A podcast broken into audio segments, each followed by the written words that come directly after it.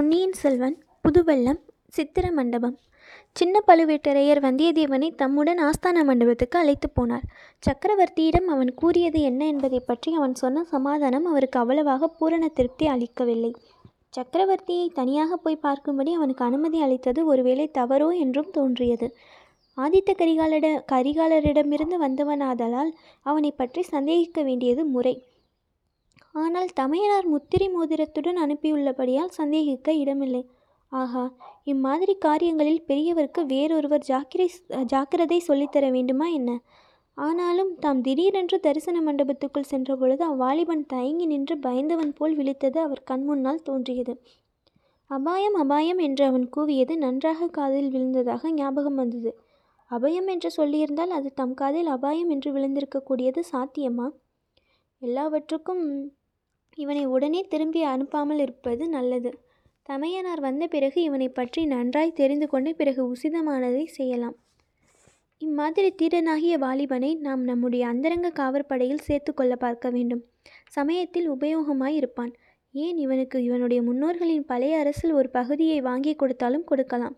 இம்மாதிரி பிள்ளைகளுக்கு ஒரு முறை உதவி செய்துவிட்டால் அப்புறம் என்றைக்கும் நமக்கு கட்டுப்பட்டு நன்றியுடன் இருப்பார்கள். ஒருவேளை இவன் உறுதியான விரோதி என்று ஏற்பட்டுவிட்டால் அதற்கு தக்க ஏற்பாடு செய்ய வேண்டும். எதற்கும் தமையனார் வந்து சேரட்டும் பார்க்கலாம். ஆஸ்தான மண்டபம் சென்றதும் வந்தியத்தேவன் அப்புறமும் இப்புறமும் ஆவலுடன் பார்க்கத் தொடங்கினான். தளபதியிடம் தான் ஓலையை எடுத்து கொடுத்த இடத்தில் உற்று உற்று நன்றாக பார்த்தான். தப்பித்தவிர இன்னொரு ஓலை அந்த முக்கியமான ஓலை கிடைக்கிறதா என்றுதான். அதை மட்டும் கண்டுபிடிக்க முடியாவிட்டால் தன்னை போன்ற மூடன் வேறு யாரும் இருக்க முடியாது. உலகமே புகழும் சோழ குலத்து அரசியலங்குமுறையை தான் பார்க்க முடியாமலே போய்விடும். ஆதித்த கரிகாலர் தன்னிடம் ஒப்புவித்த பணியில் சரிபாதியை செய்ய முடியாமலே போய்விடும். சின்ன பழுவேட்டரையர் அங்கிருந்த ஏவலாளர்களில் ஒருவனை பார்த்து இந்த பிள்ளையை நமது அரண்மனைக்கு அழைத்து கொண்டு போ.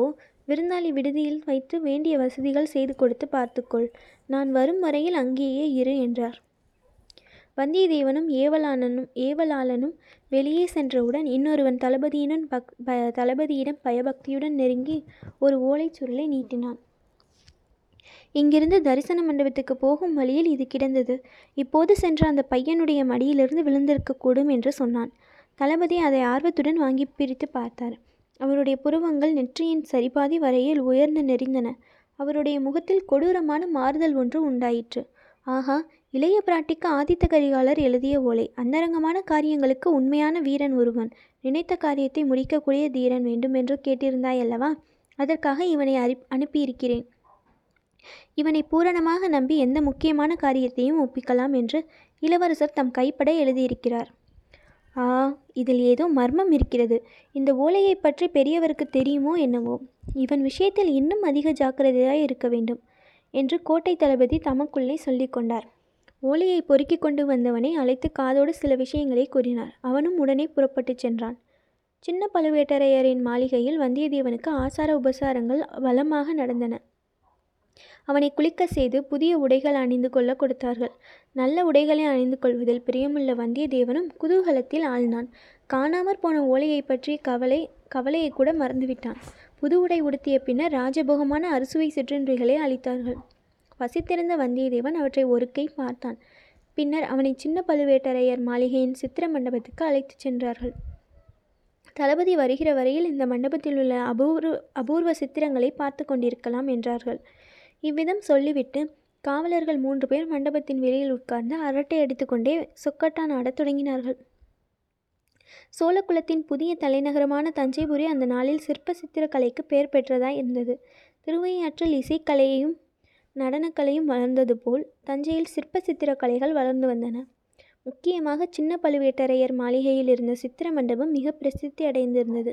அந்த மண்டபத்துக்குள் இப்போது வந்தியத்தேவன் பிரவேசித்தான். சுவர்களில் பல அழகிய வர்ணங்களில் தீட்டியிருந்த அற்புதமான சித்திரங்களை பார்த்து பார்த்து புலகாங்கிதம் அடைந்தான்.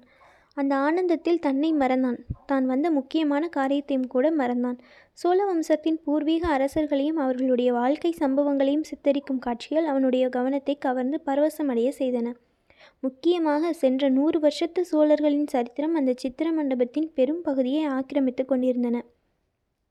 வந்தியத்தேவனுக்கு அதிகமான ஆர்வத்தை உண்டாக்கிய சித்திரங்களும் அவைதான். இந்த கட்டத்தில் சென்ற நூறு வருஷமாக பழையாறையிலும் தஞ்சையிலும் இருந்து அரசு புரிந்த சோழ மன்னர்களின் வம்ச பரம்பரையை வாசகர்களுக்கு சுருக்கமாக ஞாபகப்படுத்த விரும்புகிறோம். இனி இந்த கதையில் மேலே வரும் நிகழ்ச்சிகளை அறிந்து கொள்வதற்கு இதை தெரிந்து கொள்வது மிக உபயோகமாய் இருக்கும் தொன்னூற்றாறு போர்க்காயங்களை தன் திருமேனியில் ஆபரணங்களாக பூண்ட விஜயாலய சோழனை பற்றி முன்னமே கூறியிருக்கிறோம். சோழ மன்னர்கள் பரகேசரி ராஜகேசரி என்னும் பட்டங்களை மாறி மாறி புனைந்து கொள்வது வழக்கம். பரகேசரி விஜயாலய விஜயாலயனுக்கு பிறகு அவனுடைய புதல்வன் ராஜகேசரி ஆதித்த சோழன் பட்டத்துக்கு வந்தான். அவன் தந்தைக்கு தகுந்த தனையனாக விளங்கினான்.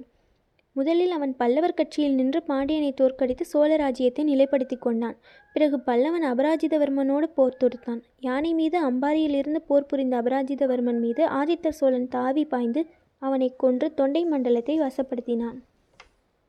பிறகு கொங்கு மண்டலமும் இவன் ஆட்சிக்குள் வந்தது. ஆதித்தன் சிறந்த சிவபக்தன். காவிரி ஆறு உற்பத்தியாகும் சகசிய மலையிலிருந்து அப்புண்ணிய நதி கடலில் கலக்கும் வரையில் ஆதித்த சோழன் பல சிவாலயங்களை எடுப்பித்தான். ராஜகேசரி ஆதித்த சோழனுக்கு பிறகு பரகேசரி பராந்தகன் பட்டத்துக்கு வந்தான். நாற்பத்தாறு ஆண்டு காலம் அரசு புரிந்தான். இமயத்தில் புலிச்சின்னம் பொறித்த கரிகால் பெருவளத்தானுக்கு பின்னர் சோழ வம்சத்தில் மாபெரும் மன்னன் பராந்தகன்தான் வீரநாராயணன் பண்டித வத்சலன் குஞ்சரமல்லன் சூரசிகாமணி என்பன போன்ற பல பட்ட பெயர்கள் அவனுக்கு உண்டு. மதுரையும் ஈழமும் கொண்டவன் என்ற பட்டமும் உண்டு. இந்த முதற் பராந்தகன் காலத்திலேயே சோழ சாம்ராஜ்யம் கன்னியாகுமரியிலிருந்து கிருஷ்ணா நதி வரையில் பரவியது. ஈழ நாட்டிலும் சிறிது காலம் புலிக்கொடி பறந்தது. தில்லை சிற்றம்பலத்துக்கு பொன்குறை வேந்து புகழ்பெற்ற பராந்தகனும் இவனேதான். இவனுடைய ஆட்சியின் இறுதி நாட்களில் சோழ சாம்ராஜ்யத்துக்கு சில பேரபயங்கள் வந்தன. அந்த நாளில் வடக்கே பெருவழி படைத்திருந்த ராஷ்டிரகூடர்கள் சோழர்களுடைய பெருகி வந்த பலத்தை ஒடுக்க முனைந்தார்கள். சோழ சாம்ராஜ்யத்தின் மீது படையெடுத்து வந்து ஓரளவு வெற்றியும் அடைந்தார்கள். பராந்தக சக்கரவர்த்திக்கு மூன்று புதல்வர்கள் உண்டு. இவர்களில் வீராதி வீரனாக விளங்கியவன் மூத்த புதல்வனாகிய ராஜாதித்யன் என்பவன். வடநாட்டு படையெடுப்பை எதிர்பார்த்து ராஜாதித்யன் திருமுனைப்பாடி நாட்டில் பெரும் சைனியத்துடன் பலகாலம் தங்கியிருந்தான். தன் தந்தையின் பெயர் விளங்கும்படி வீரநாராயண ஏரி எடுத்தான். அரக்கோணத்துக்கு அருகில் தக்கோலம் என்னும் இடத்தில் சோழ சைனியத்துக்கும் ராஷ்டிரகூட படைகளுக்கும் பயங்கரமான பெரும்போர் நடந்தது. இந்த போரில் எதிரி படைகளை அதகாதம் செய்து தன் வீரப்புகழை நிலைநாட்டிய பிறகு ராஜாதித்யன் போர்க்களத்தில் உயிர் துறந்து வீர சொர்க்கம் அடைந்தான். இவனும் பல்லவ அபராஜிதவர்மனைப் போல் யானை மீதிருந்து போர் புரிந்து யானை மேலிருந்தபடியே இருந்தபடியால் இவனை ஆணை மேல் துஞ்சிய தேவன் என்று கல்வெட்டு சாசனங்கள் போற்றி புகழ்கின்றன. ராஜாதித்யன் மட்டும் இறந்திராவிட்டால் அவனே பராந்தக சக்கரவர்த்திக்கு பிறகு சோழ சிம்மாசனம் ஏறியிருக்க வேண்டும். இவனுடைய சந்ததிகளே இவனுக்கு பின்னர் முறையாக பட்டத்துக்கு வந்திருக்க வேண்டும். ஆனால் இளவரசன் ராஜாதித்யன் பட்டத்துக்கு வராமலும் சந்ததி இல்லாமலும் இறந்துவிடவே இவனுடைய இளைய சகோதரர் கண்டராதித்த தேவர் தந்தையின் விருப்பத்தின்படி ராஜகேசரி பட்டத்துடன் சிங்காதனம் ஏறினார். இவர் தமது தந்தையையும் பாட்டனையும் போலவே சிவபக்தி மிகுந்தவர். அத்துடன் தமிழன்பு மிக்கவர். உண்மையில் இவருக்கு ராஜ்யம் ஆளுவதில் அவ்வளவு சிரத்தையே இருக்கவில்லை. ஆலய வழிபாட்டிலும் தமிழ் இன்பத்திலும் அதிகமாக ஈடுபட்டிருந்தார். மகான்களாகிய நாயன்மார்களை பின்பற்றி சிவபெருமான் மீது துதிப்பாடல்கள் பாடினார். திருவிசைப்பா என்று வழங்கும் இப்பாடல்களில் கடைசி பாட்டில் இவர் தம்மை பற்றியே பின்வருமாறு சொல்லிக் கொண்டிருக்கிறார். சீரான் மல்கு தில்லை செம்பொன் அம்பலத்தாடி தன்னை காரார் சோலை கோழிவேந்தன் தஞ்சையர்கோன் கலந்த ஆராவின் சொற்கண்டராதித்தன் அருந்தமிழ் மாலை வல்லவர் பொயரா உலகிற் பெருமையோடும் பேரின்பம் மெய்துவரே. விஜயாலனுக்கு பிற்பட்ட சோழ மன்னர்கள் பழையாறையிலும் தஞ்சையிலும் வசித்த போதிலும் பூர்வீக சோலை தலைநகர் உறையூர் என்னும் பாத்தியதையை விட்டுவிடவில்லை. உறையூருக்கு இன்னொரு பெயர் கோழி என்பதாகும். ஆகையால் சோழ மன்னர்கள் தங்களை கோழிவேந்தர் என்று சொல்லிக் கொண்டார்கள். கண்டராதித்த தேவர் சிம்மாசனத்திலிருந்து பேரளவில் அரசு புரிந்த போதிலும் உண்மையில் அவருடைய இளைய சகோதரனாகிய அரிஞ்சயன்தான் ராஜ்ய விவகாரங்களை கவனித்து வந்தான். ராஜாதித்தனுக்கு துணையாக அரிஞ்சயன் திருநாவலூர் முதலிய இடங்களில் சைனியங்களுடன் தங்கியிருந்தான். ராஷ்டிரகூடர்களுடன் வீரப்போர் நடத்தினான். தக்கோலத்தில் சோழ சைனியத்துக்கு நேர்ந்த பெருந்தோல்வியை விரைவிலேயே வெற்றியாக மாற்றிக்கொண்டான் ராஷ்டிரகூடர் படையெடுப்பை தென்பெண்ணைக்கு அப்பாலே தடுத்து நிறுத்தினான். எனவே ராஜகேசரி கண்டராதித்த சோழர் தம் தம்பி அரிஞ்சயனுக்கு யுவராஜ பட்டம் சூட்டி அவனே தமக்கு பின் சோழ சிங்காதனத்துக்கு உரியவன் என்றும் நாடறிய தெரிவித்துவிட்டார் இவ்விதம் கண்டராதித்தர் முடிவு செய்வதற்கு இன்னொரு முக்கிய காரணமும் இருந்தது. இவருடைய மூத்த மனைவி இவர் பட்டத்துக்கு வருவதற்கு முன்பே காலமாகிவிட்டாள். பிறகு வெகு கண்டராதித்தர் மனம் புரிந்து கொள்ளவில்லை. ஆனால் இவருடைய தம்பி அரிஞ்சயனுக்கோ அழகிலும் அறிவிலும் ஆற்றலிலும் சிறந்த புதல்வன் இருந்தான். பாட்டனாரின் பராந்தகன் என்னும் பெயரையும் மக்கள் அளித்த சுந்தர சோழன் என்னும் காரணப் பெயரையும் சூட்டிக் கொண்டிருந்தான். எனவே தமக்கு பிறகு தமது சகோதரன் அரிஞ்சயனும் அரிஞ்சயனுக்குப் பிறகு அவனுடைய புதல்வன் சுந்தர சோழனும் பட்டத்துக்கு வரவேண்டும் என்று கண்டராதித்தர் திருவுளங்கொண்டார். இந்த ஏற்பாட்டிற்கு சாமந்த கணத்தினர் தண்டநாயகர்கள் பொதுஜன பிரதிநிதிகள் எல்லாருடைய சம்மதத்தையும் ஒரு மனதாக பெற்று பகிரங்கமாக உலகறிய தெரிவித்தும் விட்டார். இந்த ஏற்பாடுகள் எல்லாம் நடந்து முடிந்த பிறகு கண்டராதித்தரின் வாழ்க்கையில் ஓர் அதிசய சம்பவம் நடந்தது. மலவரையன் என்னும் சிற்றரசன் திருமகளை அவர் சந்திக்கும்படி நேர்ந்தது. அந்த மங்கையர் திலகத்தின் அழகும் அடக்கமும் சீலமும் சிவபக்தியும் அவர் உள்ளத்தை கவர்ந்தன. முதிர்ந்த பிராயத்தில் அந்த பெண்மணியை மணந்து கொண்டார். இந்த திருமணத்தின் விளைவாக உரிய காலத்தில் ஒரு குழந்தையும் உதித்தது. அதற்கு மதுராந்தகன் என்று பெயரிட்டு பாராட்டி சிராட்டி வளர்த்தார்கள்.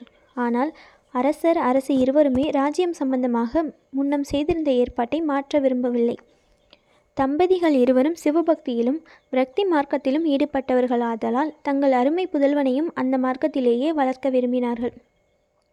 கேவலம் இந்த உலக சாம்ராஜ்யத்தைக் காட்டிலும் சிவலோக சாம்ராஜ்யம் எவ்வளவோ மேலானது என்று நம்பியவர்களாதலால் அந்த சிவலோக சாம்ராஜ்யத்துக்கு உரியவனாக மதுராந்தகனை வளர்க்க ஆசைப்பட்டார்கள். ஆகையால் கண்டராதித்தர் தமக்கு பிறகு தம் சகோதரன் அரிஞ்சயனும் அவனுடைய சந்ததிகளுமே சோழ சாம்ராஜ்யத்துக்கு உரியவர்கள் என்று தமது விருப்பத்தை பகிரங்கப்படுத்தி நிலைநாட்டினார். எனவே ராஜாதித்தன் கண்டராதித்தர் இன்னும் என்னும் இரு உரிமையாளர் வம்சத்தை தாண்டி அறிஞ்சியின் வம்சத்தாருக்கு சோழ சிங்காதனம் உரிமையாயிற்று. கண்டராதித்தருக்குப் பிறகு அதிக காலம் பரகேசரி அரிஞ்சயன் ஜீவயவந்தனாக இருக்கவில்லை. ஒரு வருஷத்திலேயே தமையனாரை பின்தொடர்ந்து தம்பியும் கைலாச பதவிக்கு சென்றுவிட்டான். பின்னர் இளவரசர் சுந்தர சோழருக்கு நாட்டாரும் சிற்றரசர்களும் பிற அரசாங்க அதிகாரிகளும் சேர்ந்து முடிசூட்டி மகிழ்ந்தார்கள். ராஜகேசரி சுந்தர சோழரும் அதிர்ஷ்டவசத்தினால் தமக்கு கிடைத்த மகத்தான பதவியை திறம்பட சிறப்பாக வகித்தார். ஆட்சியின் ஆரம்ப காலத்தில் பல வீரப்போர்கள் புரிந்து பாண்டிய நாட்டையும் தொண்டை மண்டலத்தையும் மீண்டும் வென்றார். ராஷ்டிரகூட படைகளை தென்பெண்ணை கரையிலிருந்து விரட்டி அடித்தார். சுந்தர சோழ சக்கரவர்த்தியின் புதல்வர்களான ஆதித்த கரிகாலரும் அருள்மொழிவர்மரும் தந்தையை மிஞ்சக்கூடிய இணையற்ற வீரர்களாய் இருந்தார்கள். அவர்கள் இருவரும் தந்தைக்கு பரிபூரண உதவி செய்தார்கள். அவர்கள் மிக சிறு பிராயத்திலேயே போருக்கு சென்று முன்னணியில் நின்று போர் புரிந்தார்கள். அவர்கள் சென்ற போர் முனைகளிலெல்லாம் விஜயலக்ஷ்மி சோழர்களின் பக்கமே நிலை நின்று வந்தாள்.